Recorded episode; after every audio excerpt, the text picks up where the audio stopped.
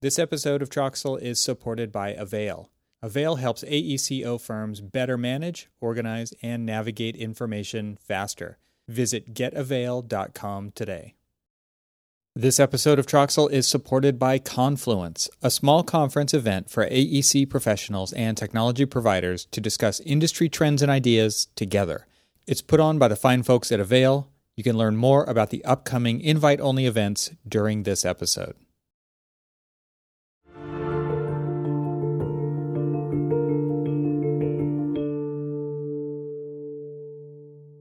Welcome to the Troxel Podcast. I'm Evan Troxel. This is the podcast where I have conversations with guests from the architectural community and beyond to talk about the coevolution of architecture and technology. A little bit of housekeeping up front here. Are you signed up to receive the weekly ish Troxel AEC Tech email newsletter? This is your reminder to sign up so you can keep up to date with things that I collect and find interesting with what's going on in the industry.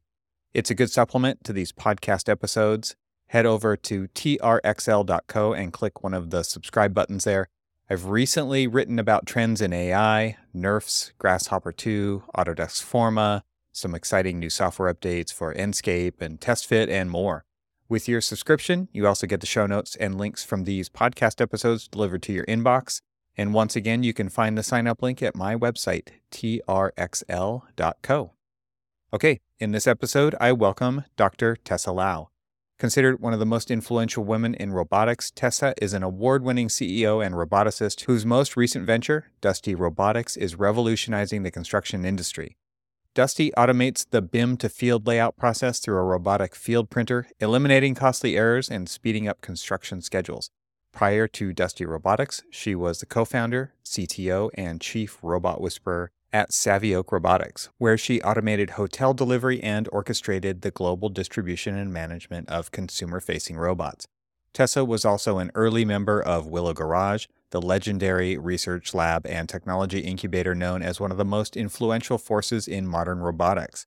Though closing its doors in 2014, Willow Garage is responsible for the creation of an open source robot operating system that's still being used by academics, engineers, and hobbyists around the world today. Dr. Lau is a frequent speaker at business, technology, and construction conferences and has received numerous awards, including Silicon Valley Business Journal's Women of Influence, SVR's Innovation Award, and the Award for Excellence from the Association of Computer Machinery. Currently living in Silicon Valley, Dr. Lau holds a PhD in computer science from the University of Washington. In this episode, we discuss Tessa's background, where the idea for Dusty came from, what Dusty the Robot does on construction sites to enable multiple trades to be more efficient and ultimately cut weeks off of construction schedules, the design, brand, and persona of the robot, how Dusty works, who's adopting Dusty as a tool on projects, and much more. So, without further ado, I bring you my conversation with Dr. Tessa Lau.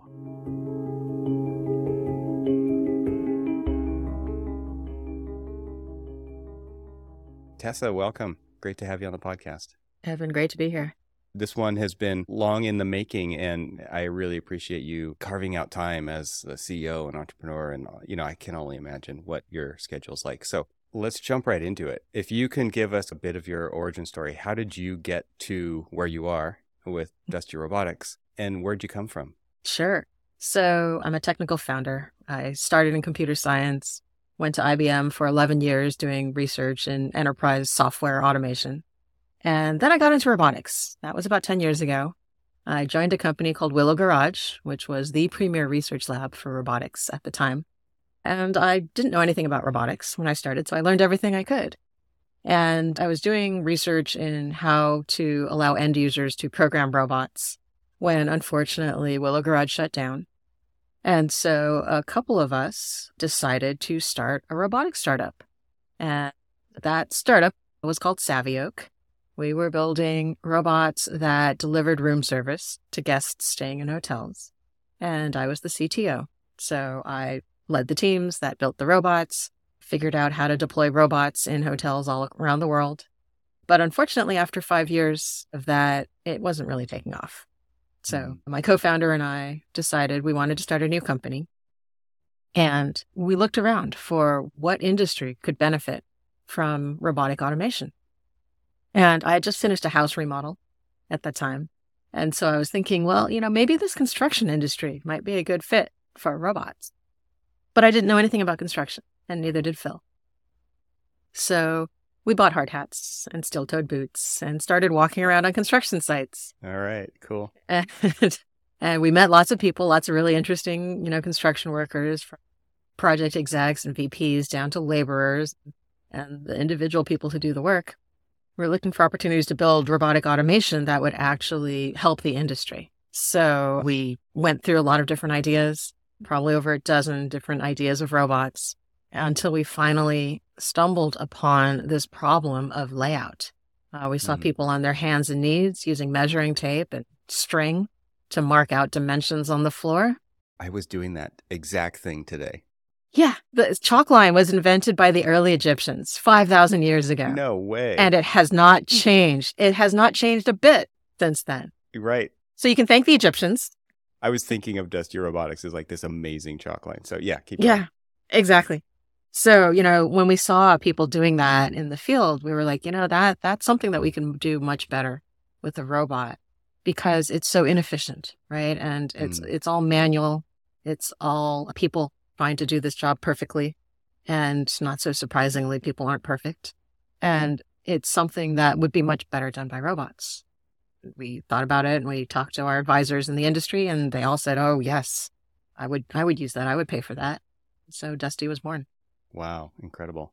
It's so funny too because there's so many limitations to a chalk line, right? I mean, it does some amazing things. You can use it as a plumb bob, you can do it vertically, you can do it horizontally, but you can't do curves with it. Like there's Right. there's other things that it just doesn't lend itself to and and then what, right? And so Right. when you talk about that idea of people being imperfect and like there we go through great pains on the architecture side to lay Mhm. these things out and to create these slab edge plans and you know all Yeah. these incredibly dimensioned drawings to get the layout as so that we get the design intent that we have in our our vision right and That's yet right. there are still so many breakdowns along the line Mhm. that could happen they don't always happen there's some incredibly sophisticated contractors Yeah. out there but this has got to be one of those things where when they first saw it it was like wait what i mean It's mind-blowing. this is inc- Yes. incredible so cool It, and it still is. We still have actually TikTok is a very popular media for us. We don't actually post on TikTok. It's our fans that do. That's that's And- even better. Even It's better even better. someone else is talking about you and you're not just talking about yourself. Exactly. Right. Exactly. Yeah. And so someone posted, uh, it was a construction influencer. I can look it up and send it to you. That posted a video about us on TikTok and it got over a billion views. Um, that was last month. And wow. you know, it wasn't us, right? We didn't publish it, but this is a testament to how how how much of a need this really addresses in the industry. People see this and they share it with their friends. All you have to do is see the robot in action for five seconds and you know immediately what is this? Why is this important? And anyone who's snapped a chalk line like you have just can look at it and say, Oh yeah, I get it. That's that's what I want. Wow. Well, I'm curious about a lot of things here from the architect's interest to the contractor's interest. I can imagine that's probably different, but I would say similarly, I don't know, eye opening, right, for them and excited because breaking down the barriers of what it takes to get that design intent realized is a huge piece of the puzzle. And I'm sure a lot of architects are interested in any tool to make that process more seamless, more realizable. So maybe you can start with were contractors always your target audience? You said you bought hard hat and boots, right? So you, you wanted to look the part when you walked onto the construction site and Mhm. and blend in. But th- is that is that really always been the target market? And then you've kind of reversed back out of that to go to a wider audience? I mean, because architects don't really get to tell contractors what to do at all, right? We have these set of drawings that say, here's here's what we want, but there's there's a re- pretty clean break unless it's a design build entity or something like that. So just maybe walk us through kind of where you started and then how that spread, how that idea spread. Yeah. I'll start with, let me start with efficiency. So I personally, I prize efficiency in my personal life, in my professional life, our company. And the reason why is because I think I've got a limited number of days on this earth and I Mm, want to make the most of those days. Yeah, and we all do, right? All but right, I don't know yeah. how many I'm going to get, and you don't know how many you're going to get. Um, and so, what are you going to do with those days, right? Every day counts. And so the same is true of our company. And I see the same is true of construction, right? You have a limited amount of time in which to build that project, to get that Right. building delivered and turned over to your client. Every day that you have, that you spend working on that project, it matters, right? And so efficiency is top of mind for everyone in the construction industry. And that's why it appeals so much to me because, you know, it's a personal, I guess, mission for me to make the world more efficient. And so it's a natural fit for me to focus on the construction industry and create better tools, better innovations, better technology for this industry to do better. I love that. And creating tools is something I've always been interested in. It's like the things that you have to make to make the things. And Mhm. I, I've built jigs before for different projects that I've worked on for things that I you, you want to be able to repeat doing and building tools to accomplish that, that don't exist, right? And that to me is is really interesting. And so how did you I mean you have this background in robotics and like what was that spark when you walked onto a giant slab and said, "What if we draw lines on this?" What how did that happen? How did that connection happen? I'll tell you the longer version of that story because it's a lot of fun.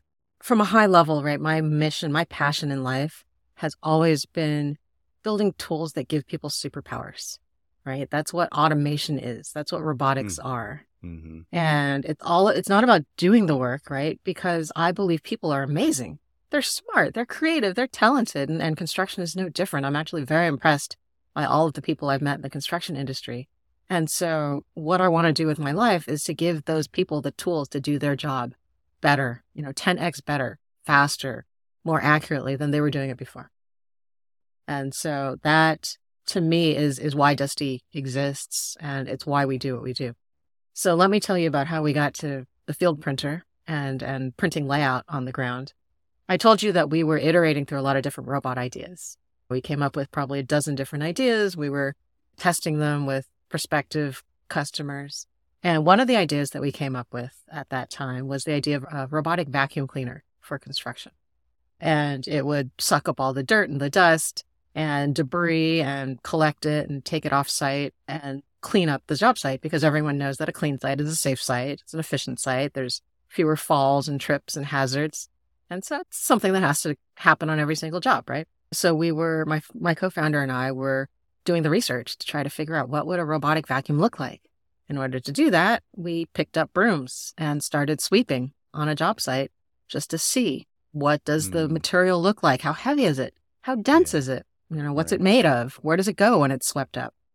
And as we were doing that, we happened to look at the ground. And on the ground there are all these marks.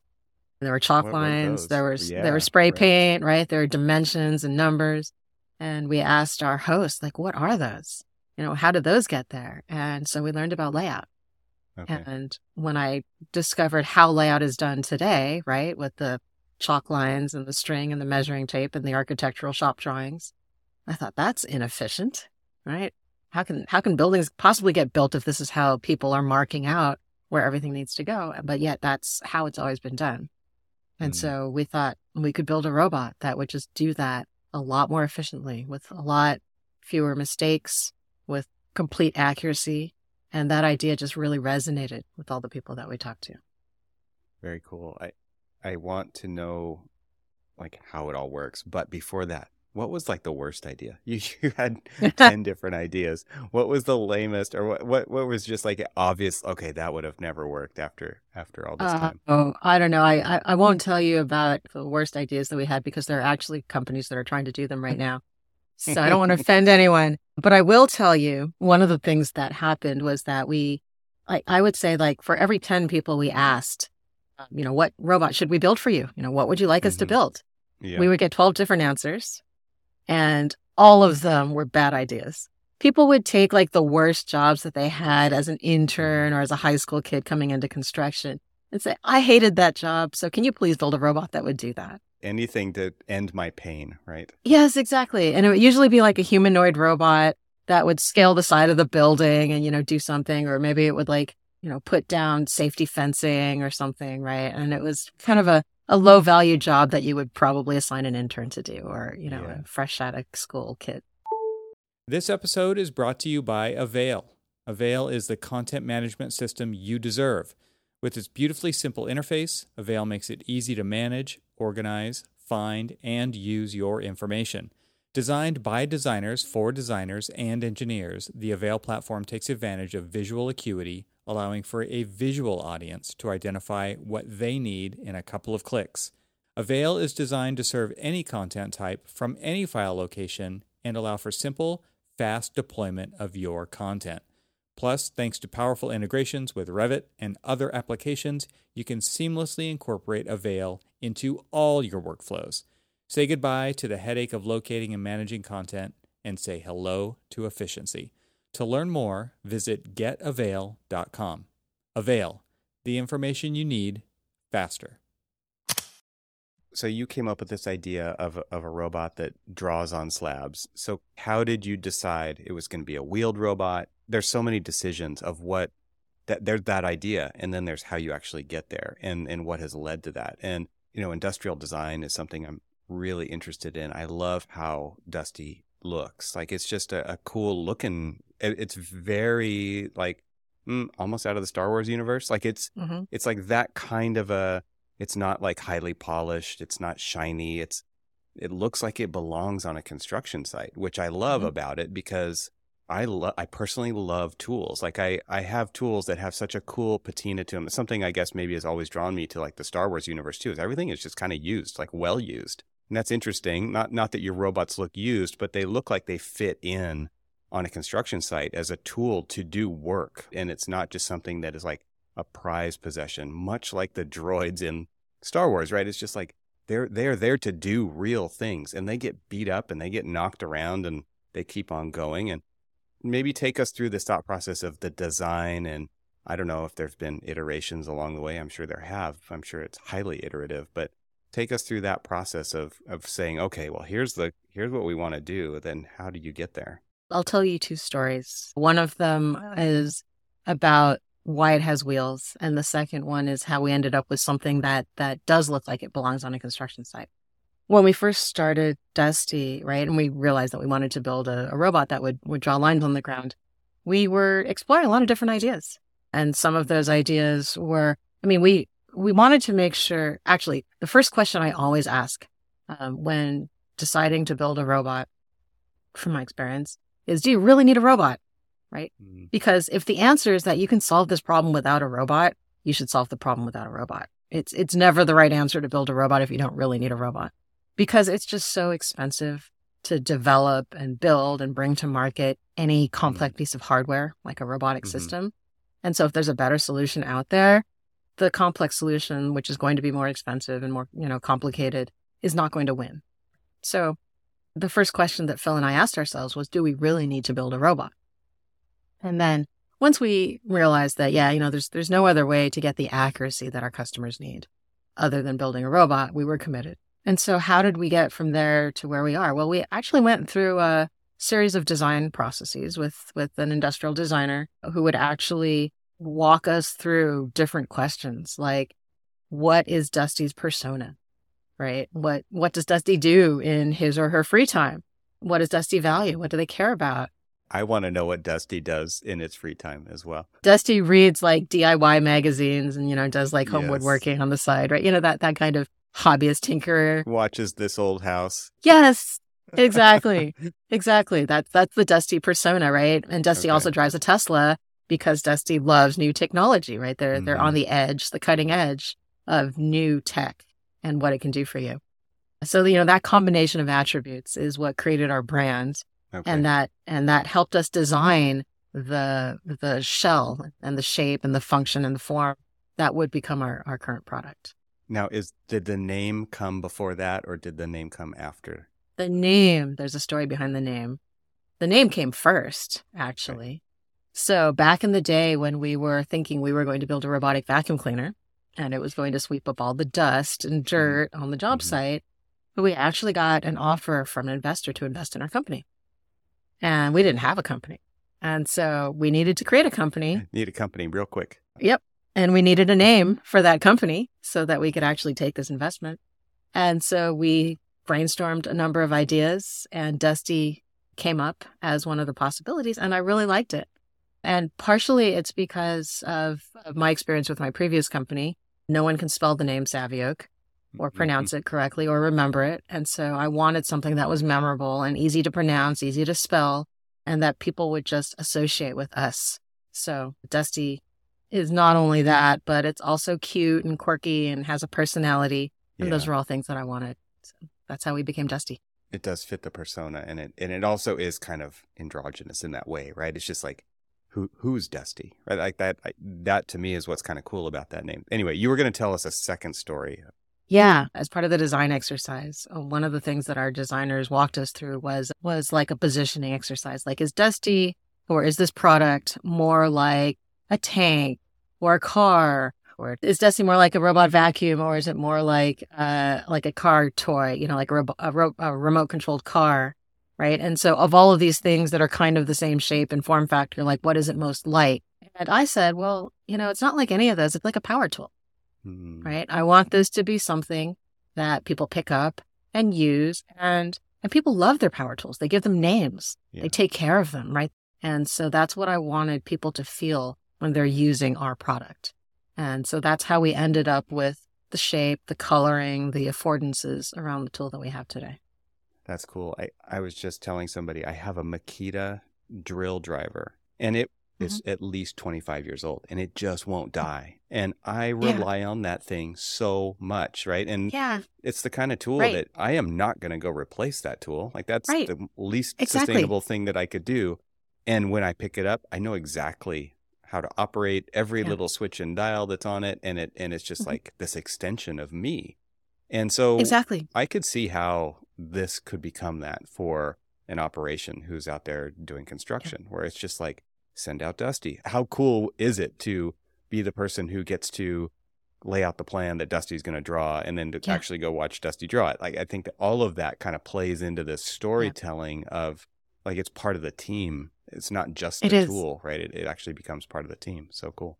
Exactly. We have people who are so proud that they get to operate Dusty on their job sites, right? It's a point of pride to them. Hmm. that they are the layout specialist and this is their job. And they can do such a great job with it. They can produce beautiful things. And that is something that you couldn't get any other way.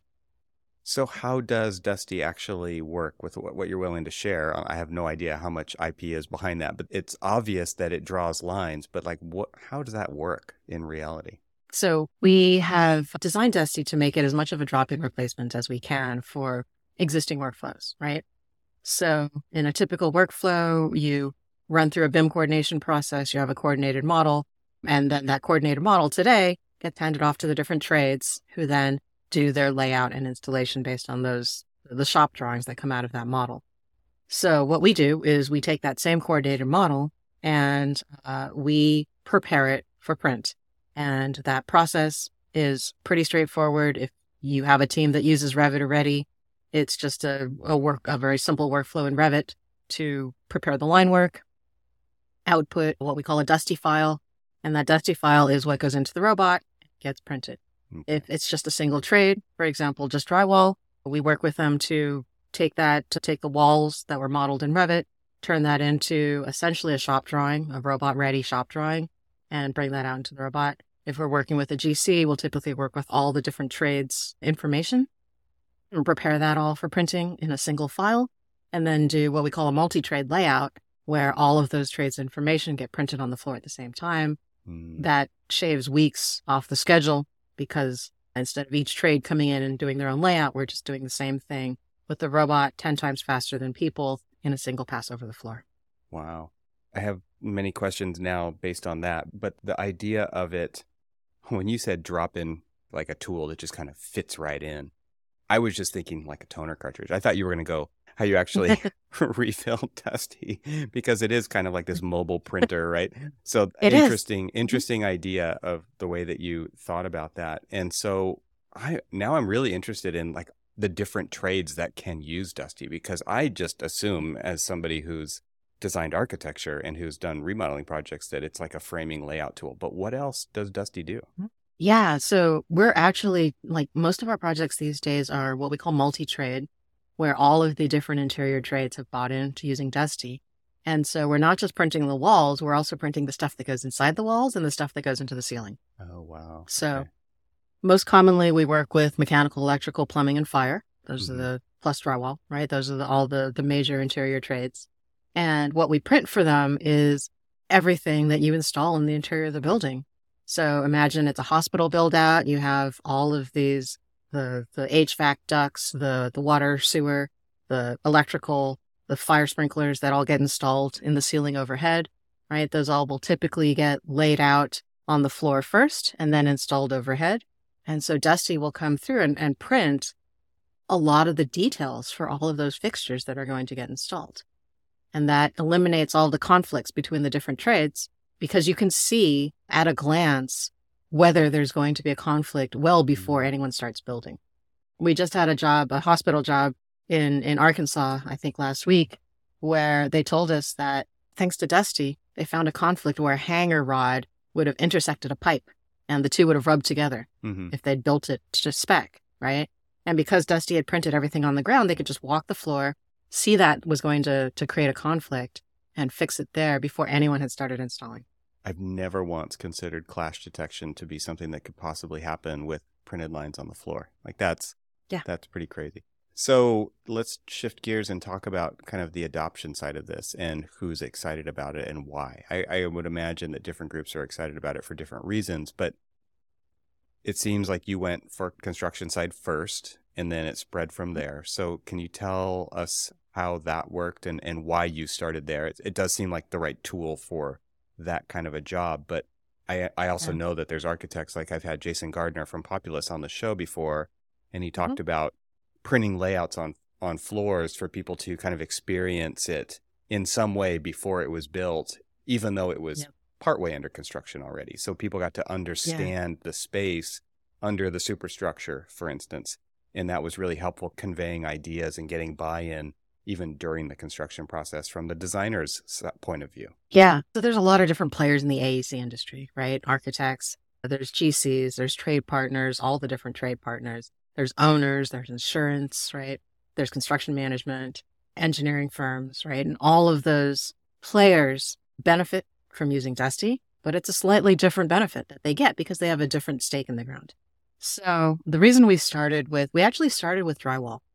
The reason why, and, and so our first couple customers were all drywall customers. The reason why is because drywall layout is about 70% of the layout on the interior of the building.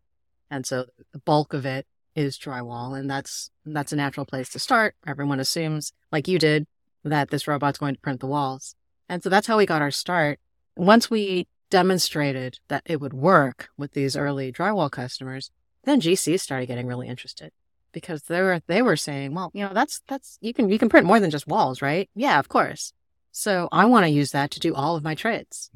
And the reason why is because it's an extension of their VDC team. You know, they're already investing in BIM coordination. Mhm. So why not take that model, decrease their risk, and bring it out into the job site? Mm. It just eliminate all of these possible places where the project can go sideways because someone was using the wrong control or someone wasn't coordinated or you know someone's using the wrong version and just eliminate all those possible sources of error. So that covers the you know the the trade partners and the gc we've also now started working with some architects and perkins and will is is one of those. They actually have a, a project that they did up in napa with us where we were printing all of their architectural shop drawings on the floor. Mhm. and the benefit for the architects is that they don't have to spend as much time dimensioning Hmm. because robots don't need dimensions. And also, there's a lot fewer RFIs when you have Dusty in the mix. Because if you can do a lot more of that conflict detection and resolution in a single walkthrough of the floor, instead of those RFIs trickling in over weeks as each trade gets around to doing their layout and yeah. seeing what works relative to the others, you can do it all at once and just resolve all of those issues in one fell swoop. This episode is sponsored by Confluence. I've invited Randall Stevens, the CEO of Avail, to tell you about it. In 2019, we held the inaugural Confluence event, which was designed to bring together the product managers, the technology developers that are working on the products used daily in the AEC industry, and put them in the room with the design technology leaders from the practice side that are actually implementing and using these technologies. The goal isn't to sell anybody anything at these events. The goal is to get a better understanding of what's working, what's not working, and what would be the best products to develop to be implemented in the AECO industry. We've held these three day confluence events the past four years and attracted over 100 attendees. We have an exciting agenda plan for our annual event in October. The theme this year is going to be focused around AI and machine learning and its applications in the AEC industry. You can learn more about Confluence at getavail.com slash confluence. The issue that I've seen in the past with we can do a lot less dimensions, and I'll put that in my famous podcasting air quotes, is the, the firm that I was working with, they had a team who produced a, a model and had a note on the drawings that said C model for measurements, right? Because they knew that was going to be handed over. Yeah. And Yeah. the risk management department disallowed it because it doesn't fit the standard of care, which is typical of other architecture firms. And so they were concerned, risk aversion, right? Yeah, you call it the risk aversion department, right? But it was like, well, every other architecture firm puts dimensions on the drawing. And so this is kind of, that's just a small piece of the puzzle of how we actually get to model based digital delivery for projects. So I, I, love that story because it shows that it is happening in other places. And so this audience that's hearing this right now, that should turn a light bulb on in their minds to say, wait, what? That somebody else is doing it. Perkins and Will is doing it. Maybe we can do it too, because that's what it kind of takes. It kind of takes, it is a, a trickle down effect. But there are many firms out there for so many reasons why this adoption or this evolution isn't happening is because of the old ways are, are the standard ways. Mhm. And so new technologies come along and make it possible to actually achieve the things that they've been dreaming about, right? Where it's like, well, what they really thought was the contractor is going to still get out there with their tape measure. But Mhm. now there's this whole new thing that just completely leapfrogs that. And we spit the, the dusty file out of Revit and the robot goes and prints those. And there is, there is no more measuring, right? And so I think that that's, it's absolutely fascinating, like what a tool like this can unlock for a team, for instance. So Yeah. very cool Yeah. story to hear. From what I'm seeing, what this is going to do is force architects to take more responsibility for the build. And and I think what's happened over time is that architects haven't wanted to to take on that responsibility, right? You know, they they hand it off to the GC, the GC hands it off to the the subcontractors who say, you know, you are responsible for ensuring that this is constructible, right? And that constructability piece is key. And right now that gets delegated down to the bottom level. Mhm. And what we're seeing with with digital delivery and automated layout is that architects have a have a say in that too. And I think the best architects are going to realize that we're reverting in some in some sense to that master builder archetype, right? Where the architects have a lot of say in the constructability of the buildings that we're building right now. Well, and it's like the reverse commoditization of architectural services because everybody had, well, every, in air quotes again, everybody has raced to this. We all do the, exactly the same thing and there's no differentiation. And now tools are actually enabling differentiation. Before, everybody used the exact same tools and technologies. They all had the T square, they all had the drafting table, they all had CAD, they all had BIM, have, they all have BIM. What Mhm. else is there that really separates the wheat from the chaff here? And how can you promote yourself as whatever it is? It could be technologically advanced it could be thought leadership it could be so many different things but it's like there's an actual tool that can set you apart here. It doesn't mean it'll set you apart forever right? But Right. if you are there early it does set you apart and you will build on that. And it will lead to creating efficiencies on the BIM side because you're now using a new tool set on the ground during construction and it does tend to ripple out from there. It's, it's really kind of interesting overall. How did you take on AEC so quickly? I mean, if you came from a completely different background, you've had a crash course, you know all the terminology. You, you're talking about all this stuff. Like what? Just this a little tangent here, but but what what was that like for you? Well, I love learning languages. And in a Mhm. lot of ways, this is like learning another language. Mm-hmm. Right? It's like being mm-hmm. dropped into a foreign country without speaking a word of the local language and having to sink or swim. And I get energized by that. And so I love talking to people from the industry and just picking up like, how do they talk about things? What do they care about? What what words do they use?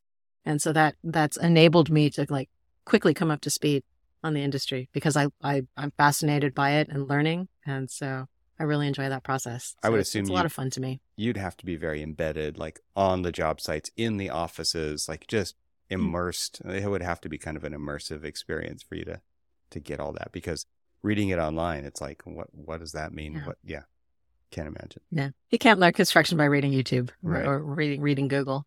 Right. So on the contractor side, you've mentioned it a few times now, drywall layout. What does that actually mean? Like how does Dusty help Yeah. make that happen? Because are you actually marking like the end points of the panels or w- what is it? Because what I want everyone to think about is like this is like a Roomba, a bigger version. It has bigger wheels so it can get over, you know, I would assume small variations in the horizontal plane, right? So the construction Mhm. site's not the cleanest site, but not only that, you do have transitions between, you know, slight slight different things. And so there's this thing rolling around the site and it's it's laying out. What does that mean to lay out for a like a drywall sub? Our bread and butter is printing lines, and so if you imagine driving along the floor hmm and and a line is following behind it, right? So it, it's basically an inkjet printer, right? So what we've built is a it's a little two foot by one foot by one foot, like boxy shape with wheels, and it's got eyes on the front, so it's super cute. And as it's driving, it's spraying ink down on the ground, just like an inkjet printer would on your desk at home. And those lines are drawing the the shape and uh, location of all the walls that you're going to be installing. So this Mhm. is if we're doing drywall layout. But it goes beyond just what you would normally snap with chalk lines because we can do dashed lines, we can do dotted lines, we can do lines with text in. And so we can do a lot of things that enhance the print that you'd see on the floor. So instead of just seeing the bare bones information you need to frame and rock your walls, you have the location of the iron lines, the location of your bottom track, which is where you're going to start laying down your your framing. You have the you have dashed lines that indicate where how many layers of drywall get attached to your walls. Nice. So whether it's one hour rated, two hour rated drywall, Mhm. or whether it's acoustical wall, right? All of those things can be marked down with different line styles. Mm, We can also describe the lines. And so one of the inventions we made early on was printing soffits with a unique line style. okay. And so there's a solid line with the word soffit embedded in it every 12 inches. So you know exactly what you're looking at when you're walking that floor. We print door openings. We print the, the rough opening dimensions of where you need to frame out your doors. We can print wall tags. So this is an M01 wall. This is an A01 wall. So if you know what your wall types are, all you have to Mhm. do is look at the floor and you know exactly what you need to install in that wall.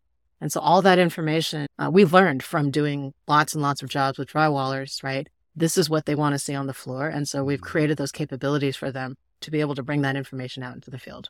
Seems so obvious now. After it's done, you've done all the hard work. You've made this, I what I would assume would become like an indispensable tool.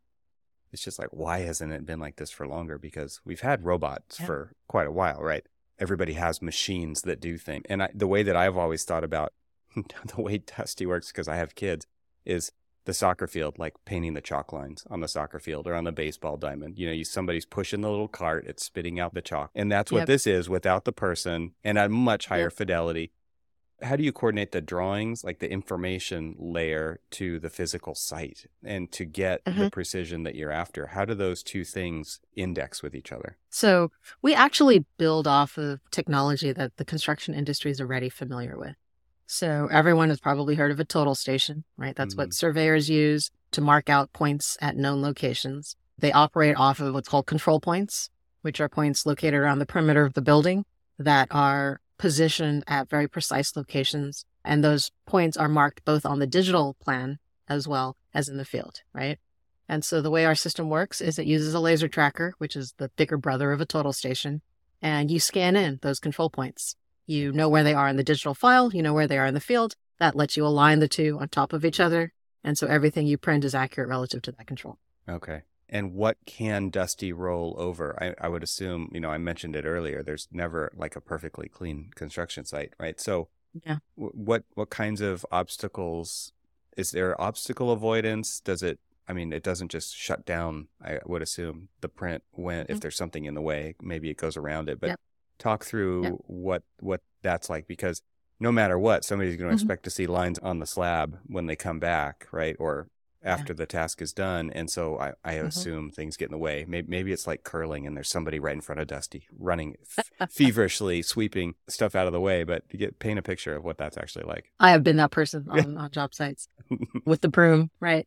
No, so we we designed the system actually to work really well around obstacles because, you know, the reality is that for a lot of types of building, all the layout happens after you've already embedded, you know, a lot of stub ups in, in the Mhm. concrete, right? Mhm. And you need to lay out the walls, which are going to go right around those those pipes that already exist and are sticking up out of the floor. Pipes were there first, right? There before the slab was. Pipes get there first. Exactly. So our system actually is is capable of printing right up to those points, which is one of the differentiators of our system compared to anything else. And and we did that because we, you know, our experience with our early customer base was that they needed that completeness of layout hmm to have a very clear picture of exactly where that wall is going to land surrounding those pipes. hmm And so typically the, what our system does is it prints out of print heads that are located at two front corners of the robot, left and right. And so we can get really, really close and just like skirt the edge of that pipe or that column or that obstacle and print right up next to it and just kind of kiss the edge of it and get you a really clean line. Nice. It's better than my robot vacuum, which cannot get into the, the corners and the edges. I'm just like looking down right now, Uh, but Yep. they have gotten a lot better. I actually just saw, I don't know if you saw this, Dyson just announced a robot vacuum and it has an arm on it that extends out. I don't, I, I, I Oh, assume really? that that's to like get in corners and stuff. So that's kind of interesting. that Interesting. They're entering check that out. that space. Brian Ringley's been on the show and he's been talking about Spot, you know, from Boston Dynamics, and it's a quadruped robot, and it is also built for. I mean, at least his division of it is is on construction, how it how it's involved in construction, and the idea there is it can walk over all kinds of things, and it can go upstairs and downstairs. There's stairs on construction sites, it turns out, right? So when it comes to just stuff that gets in the way, how do you handle that kind of thing? Do you just roll right over it and keep on going and you're working with this laser guidance system to keep the lines going exactly where they're supposed to be? And and how big of a how big of a piece of junk can this thing roll over? I mean, we've we've pretty much dealt with anything on a construction site by this point. If it's a screw, we'll just roll right over it and keep going. If it's too big to roll over, then we'll either push it aside. Uh, the, the front of the robot has a flap, kind of like a cow catcher that'll you know like push Yeah, things yeah, aside yeah. as it's going on a train.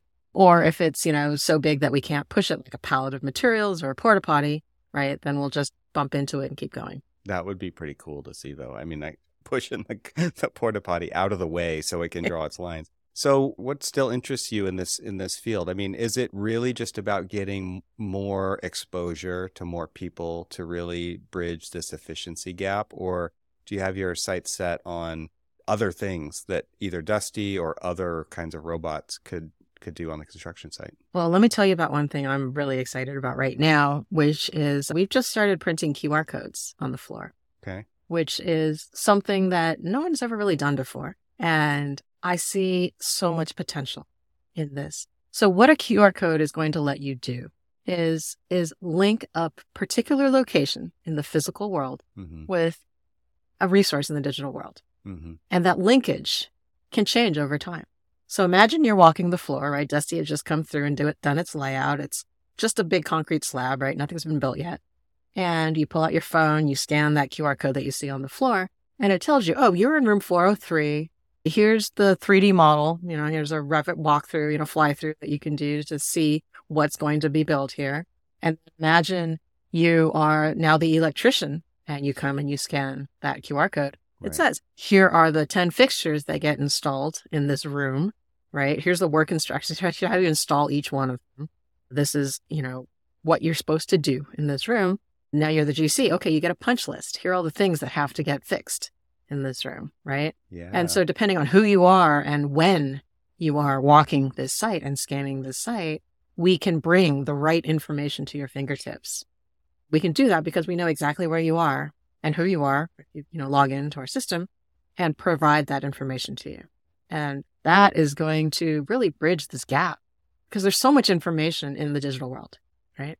In Procore, Absolutely. in in your BIM 360, in your Revit models, right? All of that information, you can't use it in the field because it's not visible to you.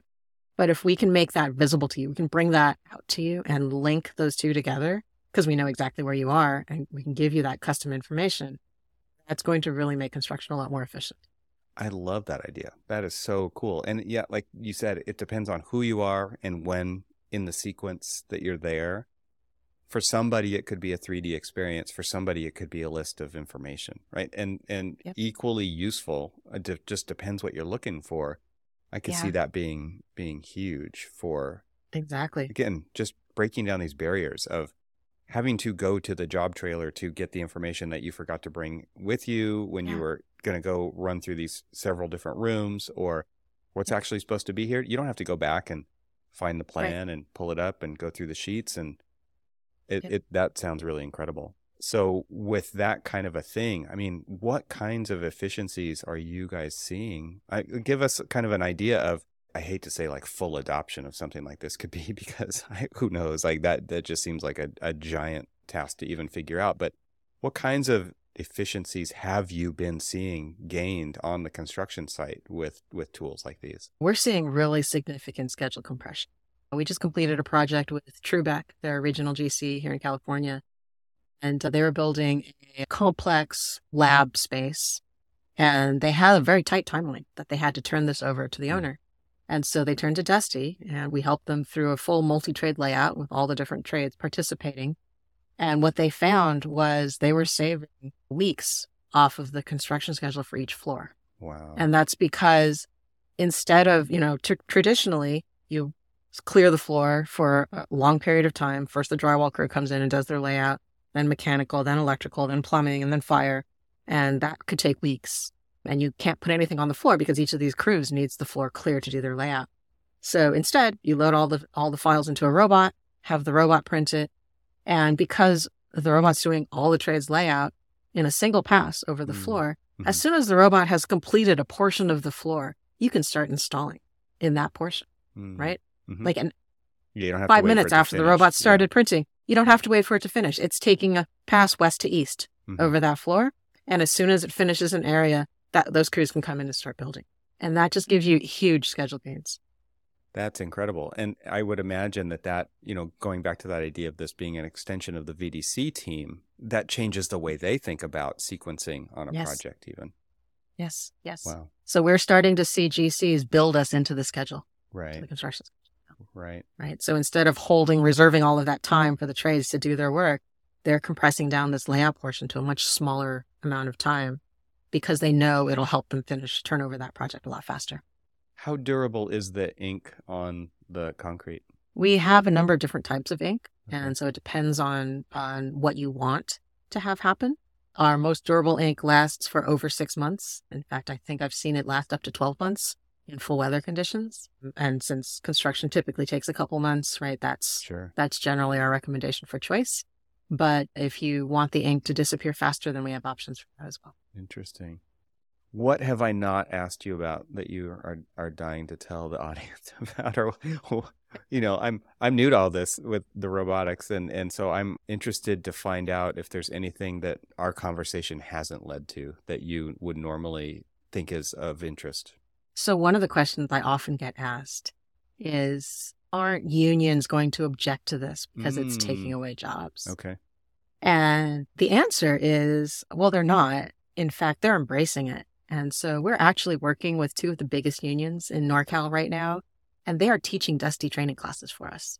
Nice. Uh, so we've ta- we've trained their trainers, and now they're on their own running classes, levels one, two, and three, that will eventually produce Dusty certified operators. Wow. That's for drywall and it's a new metal. career right there. I mean, that's It's a new that's- career That's right there. It's yeah.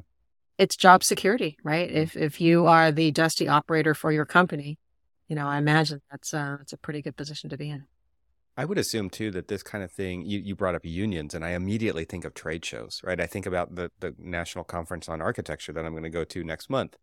And Mm-hmm. that's in a giant convention center and every week there's a new show Yep. And they all have a different floor plan And I could imagine something like this just being a huge deal for that because it's it's all union labor. Absolutely. That's why the connection was there. But just the the repetitive tear down, build, tear down, build. Yeah. And and having to draw a new layout every single week. It's a, think about Yeah. Vegas. It's just got to be At incredible. the convention of center. throughput that they push through there. So ha- have you Absolutely. broken into that scene? I think our sales team has actually talked to some of the players in the scene. Yeah, it And seems so like a no brainer. It's definitely a an adjacent use case. for yeah, sure. for sure. Wow. Well, that that is all very cool, and I'm I'm glad to hear that it's being kind of uh, accepted on so many different levels with different pieces of the puzzle in the building industry. So it seems like there's a, a lot of potential here, and I, I know you're doing it a lot on the commercial side. Is it happening very much on the residential side? Where we're seeing adoption on the residential side is with high end home builds Mm-hmm. for, you know, high net worth individuals.